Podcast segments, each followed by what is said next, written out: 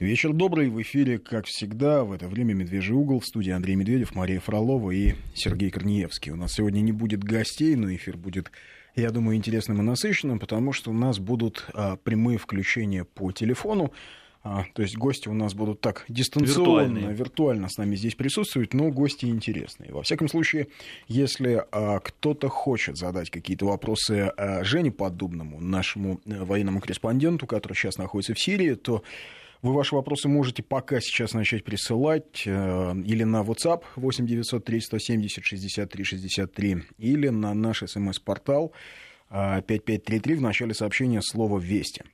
Ну, понятно, что если у нас будет на связи Женя Поддубный, то, значит, говорить мы будем о Сирии сначала, в первом часе. Во втором часе поговорим о наших внутрироссийских делах и болях. А о Сирии мы будем говорить вот в каком разрезе. Наверное, хотелось бы, чтобы вы, наши слушатели, как-то поучаствовали в этом разговоре. Опять же, заочно, дистанционно. Собственно, нужна ли нам Сирия, нужна ли нам операция в Сирии? От чего возник этот вопрос, от чего возник этот разговор? Буквально в выходные несколько раз столкнулся, общался с разными людьми в соцсетях, и по телефону, и разговор о том, что совершенно бессмысленная эта история, и нечего было туда лезть, и вообще нам это все не нужно, и кого мы там спасаем, и для нас будет только хуже, и проблемы для нас только начинаются. Вот эти разговоры я вел все последние дни. Может быть, и правы те, кто так говорят, не знаю. Готов услышать. А эти разговоры сейчас активизировались с новой силой ввиду активности турков, да? Вообще ввиду того, чем это все грозит. Ввиду всей напряженности. Потому что изначально же постоянно шли разговоры о том, что во что нас втягивают, второй Афганистан. Мы все это обсуждали как раз многократно. Второй Афганистан, мы обсуждали эту мифологию по поводу афганской войны, якобы проигранной Советским Союзом. Хотя на самом деле статистика упрямая говорит об обратном. Кстати, сегодня день вывода войск из Афганистана. Хочу напомнить, что, уходя из Афганистана, мы оставили, в общем, полноценное правительство. Наджибуллы поставили вполне себе боеспособную армию. И все это могло... Вся эта система государственная была куда более устойчива, чем та государственная система, которая сегодня существует в Афганистане после 15 лет американской оккупации. Тем не менее, в какой-то момент было принято решение еще Михаилом Горбачевым перестать поддерживать Наджибуллу. Это история позорная. Россия за свою историю Афганистан предавала трижды. Если мы берем еще Российскую империю. Потом Советский Союз это сделал. Что касается Сирии, я могу высказать лишь свое мнение. Сирия как с Крымом. Экономических профитов, экономических выгод эта история нам, конечно, не сулит никаких. Я имею в виду сирийскую. По крайней мере, то, что мы знаем. Может быть, там что-то есть. Возможно, где-то в глубине. Да. Но внешне, на поверхности нет. На поверхности. Да. И никаких экономических выгод здесь нет. И вообще, эта история очень похожа на историю русско-турецкой, последней русско-турецкой войны. Если мы не берем Первую мировую, а именно прямой русско-турецкой войны, это 1877 год. Война, в которую Россия вступила, опять же, без каких-либо экономических выгод. То есть вообще война, в которой Скобелев прошел маршем до стен Константинополя, не имела для России никакого экономического смысла, никакого геополитического смысла, потому что в итоге Россия отказалась практически от всех своих завоеваний. Не имела она смысла и потому, что в итоге и Болгария, и Сербия начали интриговать против России. В Первую мировую Болгария так вообще была. Во Вторую мировую Болгария так вообще была союзником гитлеровской Германии. Но, тем не менее, российское руководство тогда, русский император, полагал, что Россия не может не вмешаться, потому что когда убивают православных, болгар и сербов, когда идет страшная резня, русские, как православные, как носители вот такой византийской традиции не вмешаться не могут. То есть никакого практического смысла не было? Прагматического смысла не было, о чем с восхищением писали тогда русские патриоты, славянофилы, о чем с восхищением говорил Достоевский, о чем с возмущением говорили тогда тогдашние финансисты, биржевики, купцы, не только и либеральная общественность в том числе, потому что рубль падал, экономика сбуксовала. Экономика ведь России только-только восстановилась после Крымской войны, примерно в 1871-1872 годах. Вот она только начала выходить из этого тяжелейшего кризиса, и вдруг вот Россия втягивается в серьезную войну с серьезным противником. Возмущение в некоторых сферах было изрядное, но, тем не менее, Россия воевала, Россия не могла остаться в стране, когда вся Европа молчала. А Европа вообще не замечала резни 60 тысяч болгар. Россия принимала болгарских беженцев. Россия принимала детей Болгарии и Сербии. Их размещали в приютах. И вот их потомки, кстати, до сих пор живут в России. Откуда эти иногда встречающиеся болгарские фамилии? Мы об этом не задумываемся. А это вот те осиротевшие дети, кого привезли. Эхо, да? Это эхо той самой войны.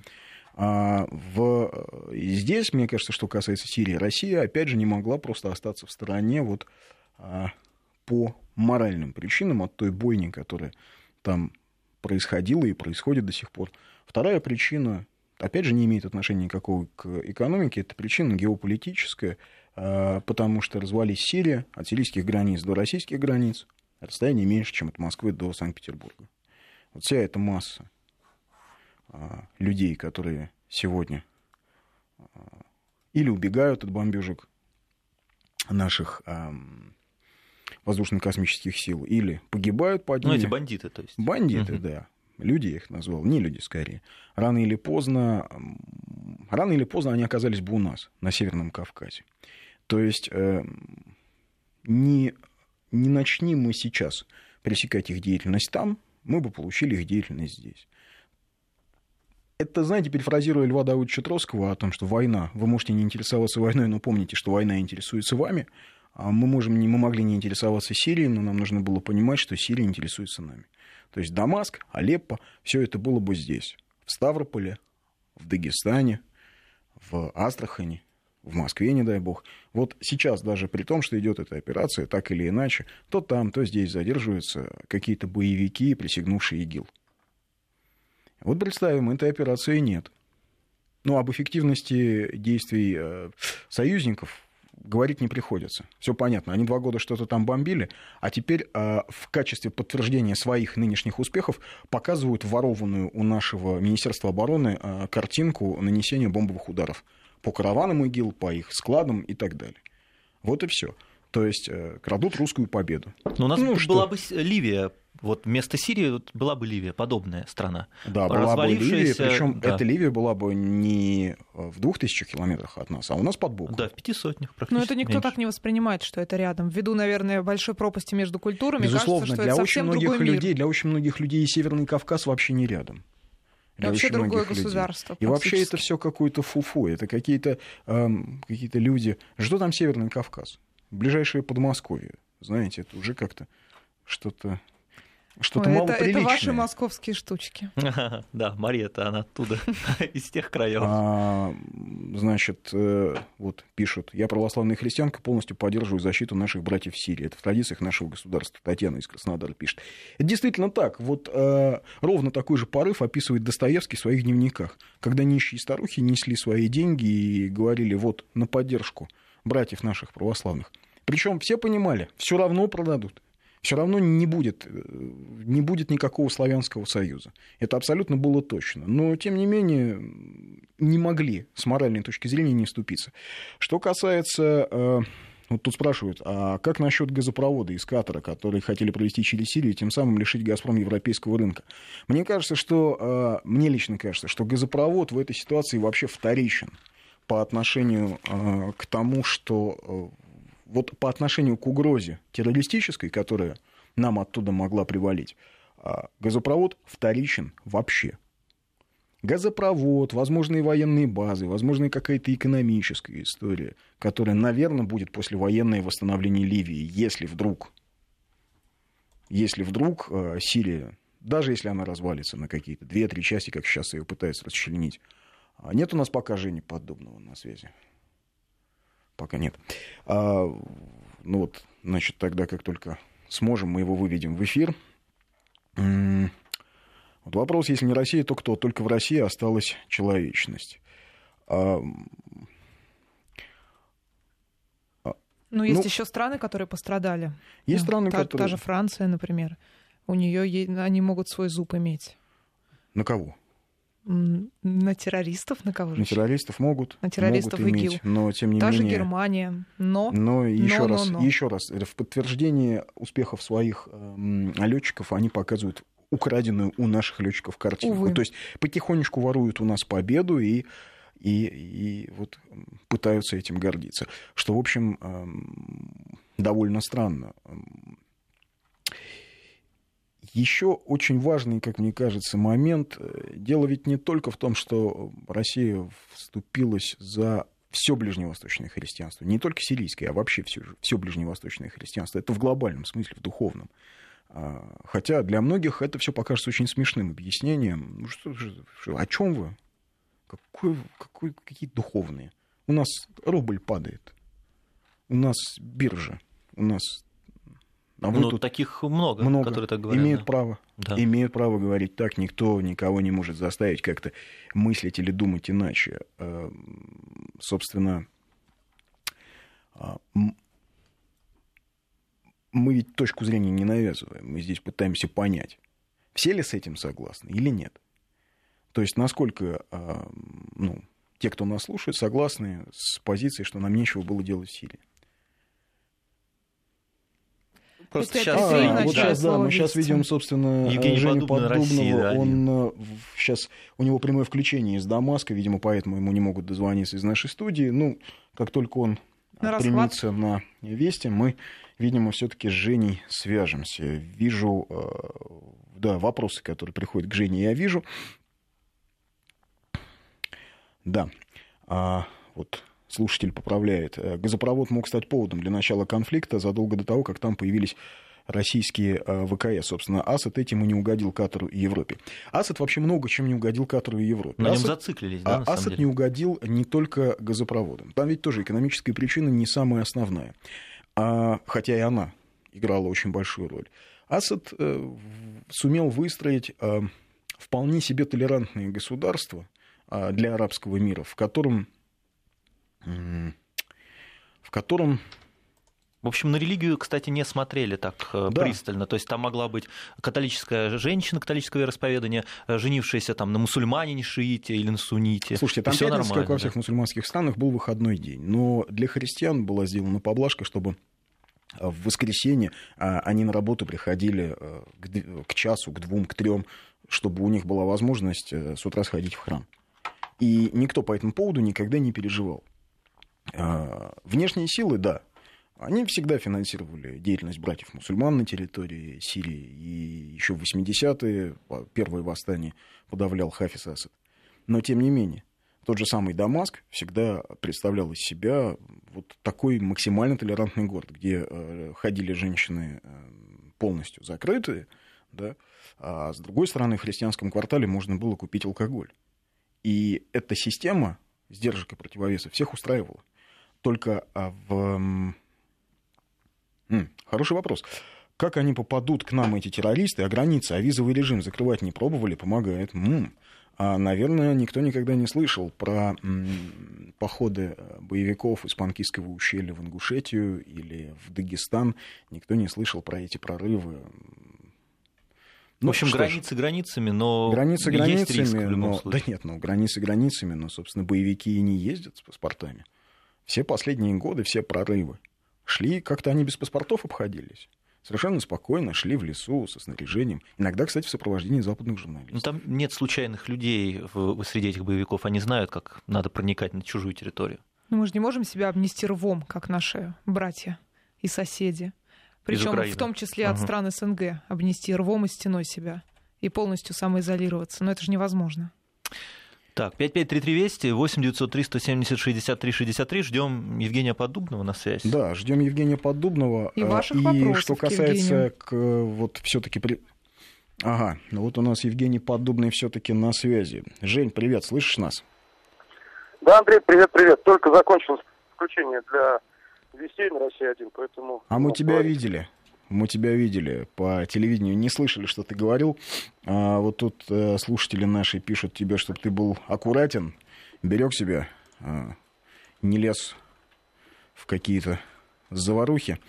А, Жень, вообще как сейчас обстановка в Сирии? Есть ощущение, что какой-то перелом случился в противостоянии? Ну, Андрей, вообще эти ощущения есть с того самого момента, как здесь появились российские самолеты.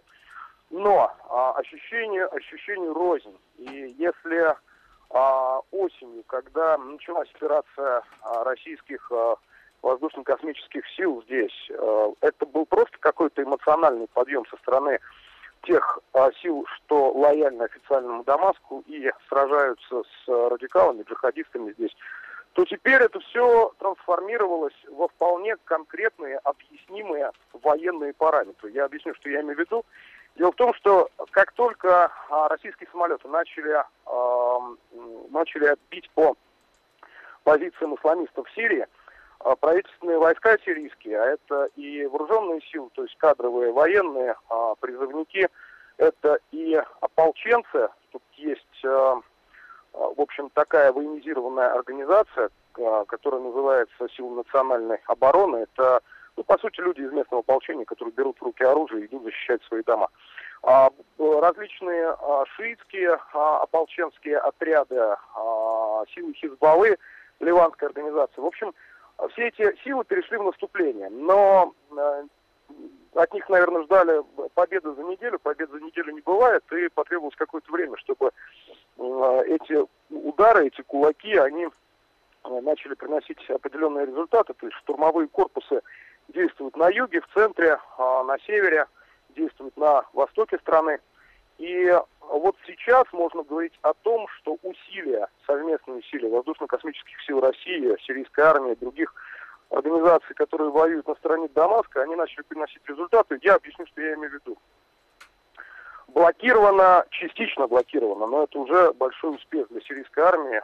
Сирийско-турецкая граница, в первую очередь, в горной северной Латакии, там отрезок достаточно большой, более 80 километров. Сейчас курды, это курдские силы самообороны, Демократический союз, ведут активные боевые действия на севере Алеппо. Параллельно с ними там же ведут активные боевые действия правительственные войска. И, собственно говоря, объяснима реакция Турции. Это настоящая, истерика. Истерика, да. Потому что вот сейчас военная ситуация такова, что боевики могут потерять ключевой транспортный коридор, который соединяет провинцию Алеппо и Турцию. Я говорю о пограничном пункте пропуска Азаз, это же и населенный пункт.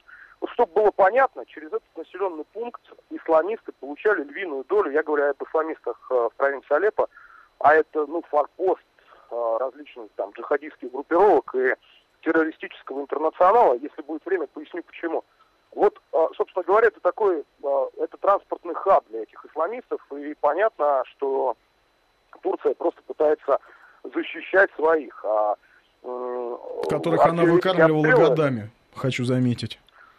Артиллерийские обстрелы из самоходных арт-установок калибра 155 мм, используя осколочно-фугасные боеприпасы, приходится на курдов, которых турки называют террористами, но здесь курды доказывают, что они, в общем, воюют и с Джабхат ан-Нусра, и с Ахрар-аш-Шам, и с исламским государством. Более того, турки, в общем, абсолютно раскрепощенно стреляют по позициям сирийских военных, используя свою территорию. Далее появляются сообщения. На них сейчас очень остро реагируют информационные агентства, и это понятно, потому что тема номер один. Но вообще эти сообщения здесь никого не удивляют. Мол, из Турции в Сирию заехали там 100 боевиков вооруженных на автомобилях Toyota с крупнокалиберными пулеметами.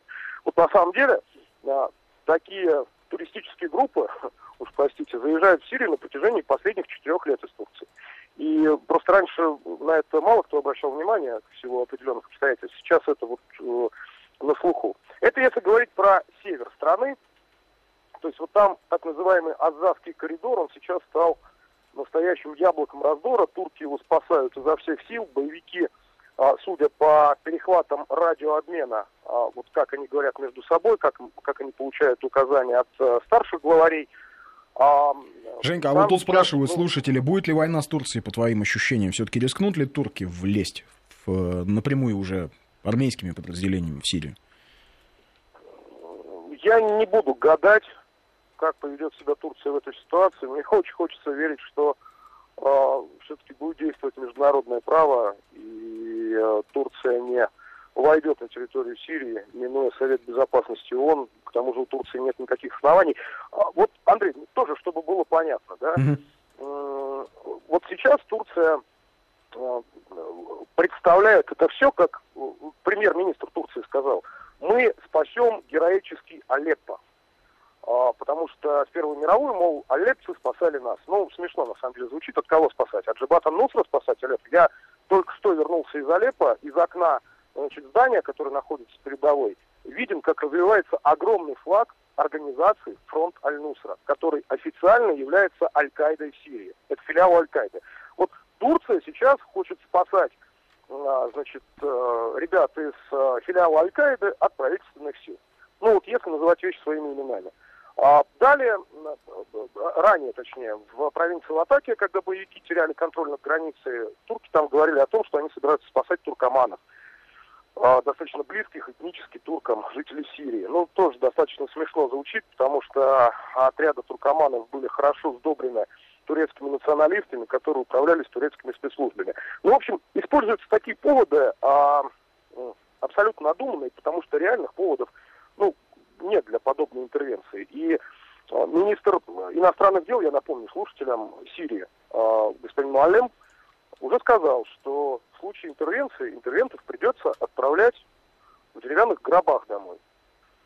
Это говорит о чем? Это говорит о том, что Турция готова защищать себя, Сирия готова защищать себя, в общем, в любом случае, а Сирию войной не напугаешь, она 4 года уже воюет. Слушай, Жень, вот тоже вопрос, знаешь, у нас немножко осталось, минута, или если у тебя есть время, мы бы сейчас ушли на новости, а потом бы тебя, может быть, перенабрали бы еще раз. Пожалуйста, пожалуйста. Ну вот смотри, спрашивают, как вообще обычные люди живут там в Сирии?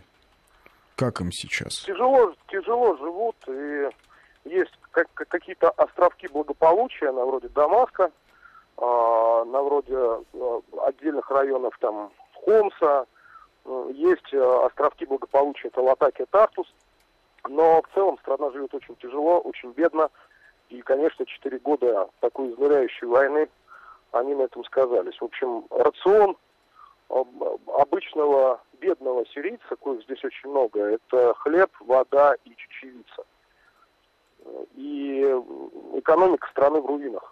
Это очевидная вещь. В общем, если война не закончится, это будет настоящая гуманитарная катастрофа даже без боевых действий.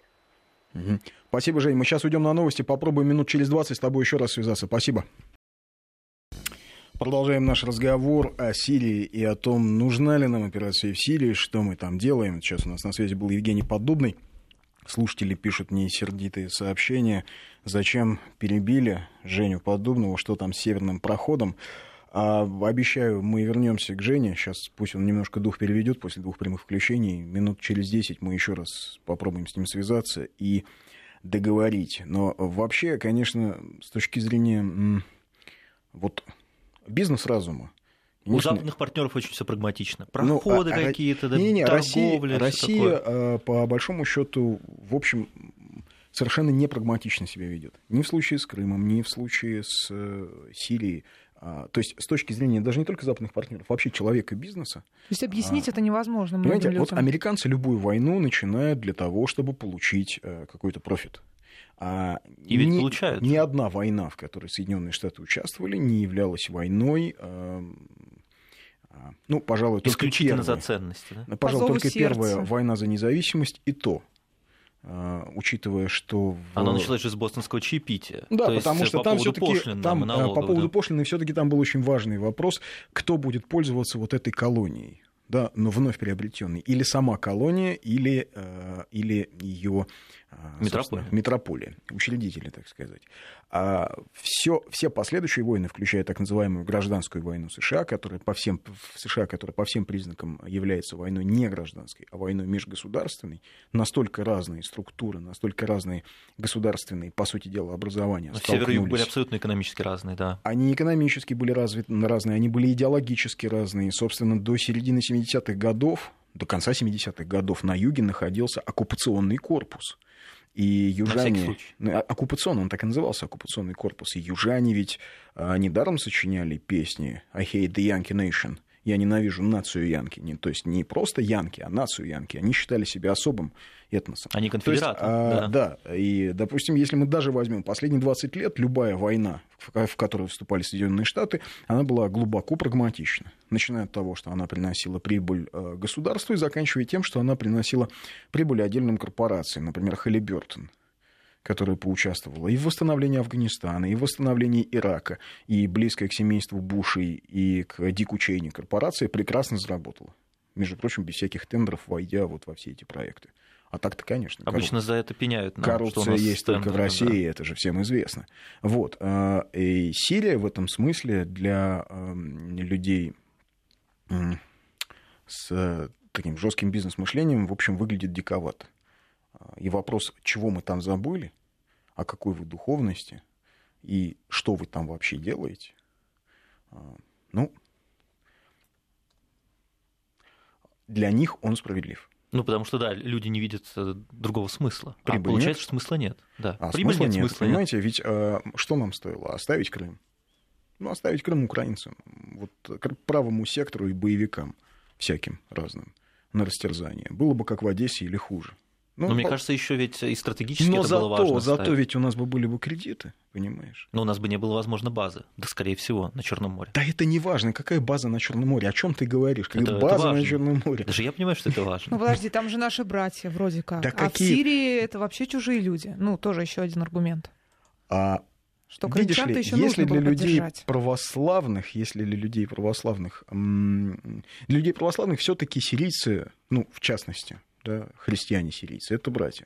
Для российских мусульман, сирийские мусульмане, которых вырезают, потому что они не так молятся, а именно за это. Как считают ИГИЛ, да. В общем, они тоже братья. То есть здесь то, что называлось в советские годы братская рукопомощь. Но с точки зрения прагматичной, вот тут нам сообщение одно пришло довольно интересное, что мы даже несколько сообщений, не буду каждый отдельно зачитывать, что смысл в том, что, во-первых, если не касаться морального аспекта, мы продемонстрировали возможности нашей армии, что, в общем, наверное, заставило некоторые особо оголтелые личности где-то на Востоке или на Западе слегка охолонуть в отношении России. Это, безусловно, так. Ну и, кстати, мы получили новые контракты, в том числе мы же сделали некую рекламную кампанию нашей техники военной. Правда, она, кстати, не новейшая, вот интересный момент. Я разговариваю с людьми, которые вот представляют бизнес-сектор, они говорят, что там оборонка? Ну, что там оборонные контракты, ерунда какая-то. Ну ведь, нет. Это вот банковский сектор, это серьезно. А оборонка, это все какая-то... Ну, по-моему, это вторая статья нашего экспорта. Углеводороды, оборонка и сельское хозяйство. Вы не поверите, у нас зерно сейчас. Да, сельскохозяйство на третьем месте. Мы по зерну сейчас обошли Соединенные Штаты. Вот. И страны, которые закупали у Соединенных Штатов зерно, вот теперь закупают у нас. Россия пытается быть прагматичной, никогда не получается. Более того, когда Россия пытается быть прагматичной, у России точно ничего не получается, и получается все гораздо хуже, чем когда Россия действует по наитию, по порыву души и, собственно... В 1943 году, в 1944 можно было остановиться на границах Советского Союза и пытаться заключать какой-то сепаратный договор. Ну, все, отбили, и давайте... Да, требовать какие-то репарации, давить на американцев, говорить, давайте мы будем договариваться. Но нет, дошли до Берлина. Это абсолютно точно. Нам пишут, среди вас предатель. Видимо, не очень поняли моей иронии. Ну, что ж, бывает и так. Может, первый раз слушает программу «Медвежий угол». Возможно. Вот какое-то сообщение. Как же быть с теми, кто внутри России тявкает против целесообразности действий России? Не очень понимаю такую риторику. Что значит тявкает? Люди имеют право на свою точку зрения. Нравится она нам, не нравится. Мы не говорим о вопиющих случаях, когда люди шутят по поводу, скажем, Донбасса или Одессы. Но в этом конкретном случае люди имеют абсолютно полное право не видеть никакого смысла. Они не перегибают здесь палку, да, этически ничего, по-моему, не нарушают особо, когда высказывают свое мнение по поводу экономической стороны дела. Лично для меня в том, что происходит в Сирии, в первую очередь важно именно то, что вскормленные на катарские деньги по отмашке из Вашингтона, из Лэнгли, боевики ИГИЛ, очевидным образом к нам теперь не попадут. Ну или попадут не в таких количествах, если попытаются. Потрепанными, уже легче. Я надеюсь, что все-таки большинство из них, как они и хотели, встав на путь джихада, там на этом пути они, в общем, и отправятся куда-то. Собственно, к чему они и стремятся. Они же к чему стремятся, счёту, да, безусловно. Поэтому, что касается самой структуры ИГИЛ, ведь нужно понимать, как она появилась. Она появилась ведь в Ираке в разгар так называемого суннитского восстания, когда пришедшие к власти шииты после смерти Саддама начали со страшной силой репрессировать всех суннитов. В отместку за многие десятилетия. За многие десятилетия правления Саддама. В свою очередь сунниты начали создавать партизанские отряды. Многие сунниты ушли в террористические ячейки. И потом появилось Исламское государство, Ирак и Левант тогда оно называлось. Многие командиры Саддама. Многие командиры Саддама были... Они и сейчас до сих пор. Кадровые военные. Они сейчас опытные. Кадровые военные. Мне, кстати, задали вопрос, когда мы с одним из знакомых общались. А как же так? Мы же вроде их там всех контролировали. Мы же вроде дружили с Саддамом. А почему же мы сейчас не можем их контролировать? Тоже, какие иллюзии. Мы ведь с Саддамом никогда не дружили. И Саддам не был религиозен. Он был социалистом. Наши лидеры ездили к нему в гости. Разве нет? Это не проявление неких дружеских отношений. Когда он пришел к власти, поначалу. А потом Саддам стал очень близким союзником США, и именно Саддам стал тем тараном, паровым катком, которым американцы пытались закатать в асфальт Иран после того, как власти пришли, как был свергнут шах Реза Пехлеви, и к власти пришли исламисты, фундаменталисты. Из-за чего началась Ирано-Иракская война? Собственно, из-за того, что американцы посоветовали Саддаму забрать кусок территории Ирана, на который поддержать. Не обещали, они его просто поддерживали. Ему по льготным ценам продавали оружие. Причем продавали оружие и той, и другой стране. Скандал Иран-Контра, вспомните? То есть это не прошло. Раньше, я знаю, несколько сотен лет назад так бывало, происходило. Но чтобы сейчас, это кажется так неприлично. Нет, продавали и тем, и другим. Этим занимались все страны блока НАТО, этим занимались. Кстати, Советский Союз тоже этим продавал. По крайней мере, Советский Союз не определял кого-то из двух сторон как такого уж союзника. Да, какая-то часть иракских офицеров отучилась в советских вузах военных, но, скажем... у нас и сомалийцы учились, это же не значит, что Сомали был каким-то союзником СССР. Мы пытались оказывать влияние на процесс, происходящий в Сомали, не очень получалось. Хотя, как показывает практика, генерал Айдид, который разбил американцев в 1993 году в Сомали, он же как раз был нашим выпускником. То есть, значит, неплохо учили в советских вузах. Нынешние саддамовские офицеры, которые влились в состав ИГИЛ, в общем, это уже скорее не выпускники советских вузов, это выпускники в том числе европейских военных училищ. Но, что интересно, халиф Абу-Бакр аль-Багдади, он ведь был в плену у американцев, и он был отпущен.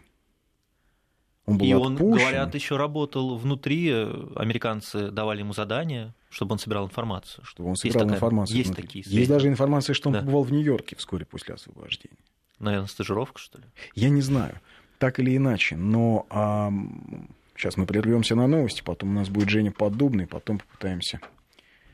разобраться в этой ситуации. Да, у нас еще секунд несколько есть. 553320, 8-903-170-63-63, это наш WhatsApp. Пишите, кстати, по Поддубному вопросу. Скоро он будет у нас в эфире опять. Продолжаем наш разговор. Евгений Поддубный у нас на связи. Жень, привет еще раз. Да, Андрей, слышу тебя. Привет. Да, слушай, заругали нас слушатели, что мы тебя перебили на том самом моменте, когда ты рассказывал про северный проход, про северный коридор. Можешь, пожалуйста, вернуться к этой теме, уточнить, что же там сейчас происходит? Ну, вот, собственно, о чем я говорил, да, трасса Алеппо-Азаз, коридор, который используют боевики для того, чтобы получать из Турции боеприпасы, оружие для того, чтобы получать пополнение. И речь идет о том, что если главная цель Генерального штаба Вооруженных сил Сирии сейчас это взять, вернуть под контроль приграничную территорию.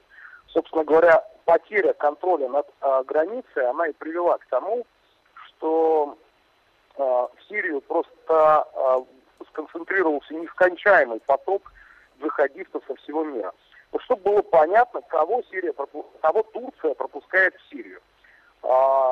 На севере страны, на севере Сирийской Арабской Республики воюют люди, ну, это действительно интернационал. Это джихадисты из стран Магриба. Это огромный поток радикалов из стран СНГ. Причем очень много людей, очень много боевиков из тех стран, которые... вот не считаются такими поставщиками исламистов. Это, например, Туркмения, это Таджикистан, это Казахстан, это, что греха таить, Россия. И причем это не только республики Северного Кавказа. Приезжают радикалы, что называется, всего мира. Из Марокко, из Алжира, из других стран мусульманских и немусульманских, из Европы. И, собственно говоря, вот весь этот цветастый террористический интернационал заходит через территорию Турции. Раньше использовались коридоры не только в провинции Алеппо, это и Латакия, это и провинция Идлиб, это и далее. Теперь вот эти коридоры становятся уже, их становится меньше. Соответственно, контролировать их и противодействовать этому потоку сирийской армии становится проще. Если вернуться к определенным событиям, то станет понятно, что Турция на протяжении всех более чем 4 лет войны планомерно противодействовала сирийской армии в попытках вернуть контроль над границей. Турция сбивала сирийские самолеты и вертолеты. На моих глазах, это я сам видел, как турецкие системы радиоэлектронной борьбы действуют в интересах боевиков. То есть Турция разворачивает систему радиоэлектронной борьбы на своей территории, приграничье. И на протяжении 20 километров обеспечивает боевикам закрытую связь. Обеспечивает боевикам возможность использовать связь без опасения, что они будут запеленгованы и, соответственно, будут накрыты сирийской артиллерией. Вот чем занималась Турция на протяжении всего этого времени. Но вот если сейчас сместить фокус с этого Азазского коридора в сторону, например, исламского государства, потому что Азазский коридор, он косвенно использовался боевиками исламского государства, там в основном как раз фронт Аль-Нусра его использовала, держала его. Вот, кстати, если вернуться к умеренной оппозиции, там бок о бок с Аль-Нусрой воюют так называемые умеренные оппозиционеры из свободной сирийской армии. И очень часто вот просто не разобрать, где Нусра, которая вроде признана террористической группировкой, а где боевики свободной сирийской армии, которых Запад пытается вывозить на переговоры в Женеву и вообще делать их легитимными. Но, в общем, суть не в этом. Сейчас и у исламского государства, так называемого, в этом регионе большие проблемы, а позиции исламского государства, они находятся восточнее вот этой трассы Азаз-Алеппо. То и там подразделение правительственных сил, в общем, вполне серьезно наращивают на них давление. Но такая же ситуация, вот с военной точки зрения, она сложилась и на юге. Сирийская армия сейчас усиленно пытается вернуть контроль над сирийской и иорданской границей. Вот в настоящее время в районе Дера идут бои около таможенного терминала, ну, собственно говоря, это такой же пункт пропуска, как Азаз, только на южной границе. И там сейчас, по данным радиообменов, сирийцы часто слушают боевиков и слышат, о чем они говорят. Речь идет о том, что спонсоры, то есть те люди, те фонды, те организации, через которые идет финансирование этих группировок, наивно же думают, что это действительно повстанцы, которые которые используют внутренние ресурсы для того, чтобы бороться с правительством Асада. Вот сейчас спонсоры очень недовольны тем, что боевики оставляют стратегически важные населенные пункты. Я говорю про Шейх-Мискин, я говорю про Осман, по-арабски он звучит как Осман. В общем, на них давят в прямом смысле слова, что они должны стоять насмерть против сирийской армии, чтобы не допустить утери контроля над пунктами пропуска, над тропами, которые позволяют подбрасывать дрова вот в пожар войны в Сирии. То есть поэтому такая истерика вокруг наших ВКС, которые не дают, собственно, боевикам стоять насмерть и заставляют их бежать. То есть ты, как по-твоему, вот это вся, всю последнюю неделю CNN, АРД, ну то есть все прям вот приехали на границу и ну давай рассказывать. Вот смотрите, беженцы, это потому что их бомбят русские. Это вот русские разбомбили все Алеппо, хотя Алеппо разрушено уже в течение 4 лет. То есть, по-твоему, вот эта вся западная истерика, она связана именно вот с тем, что дрожат боевики и отступают?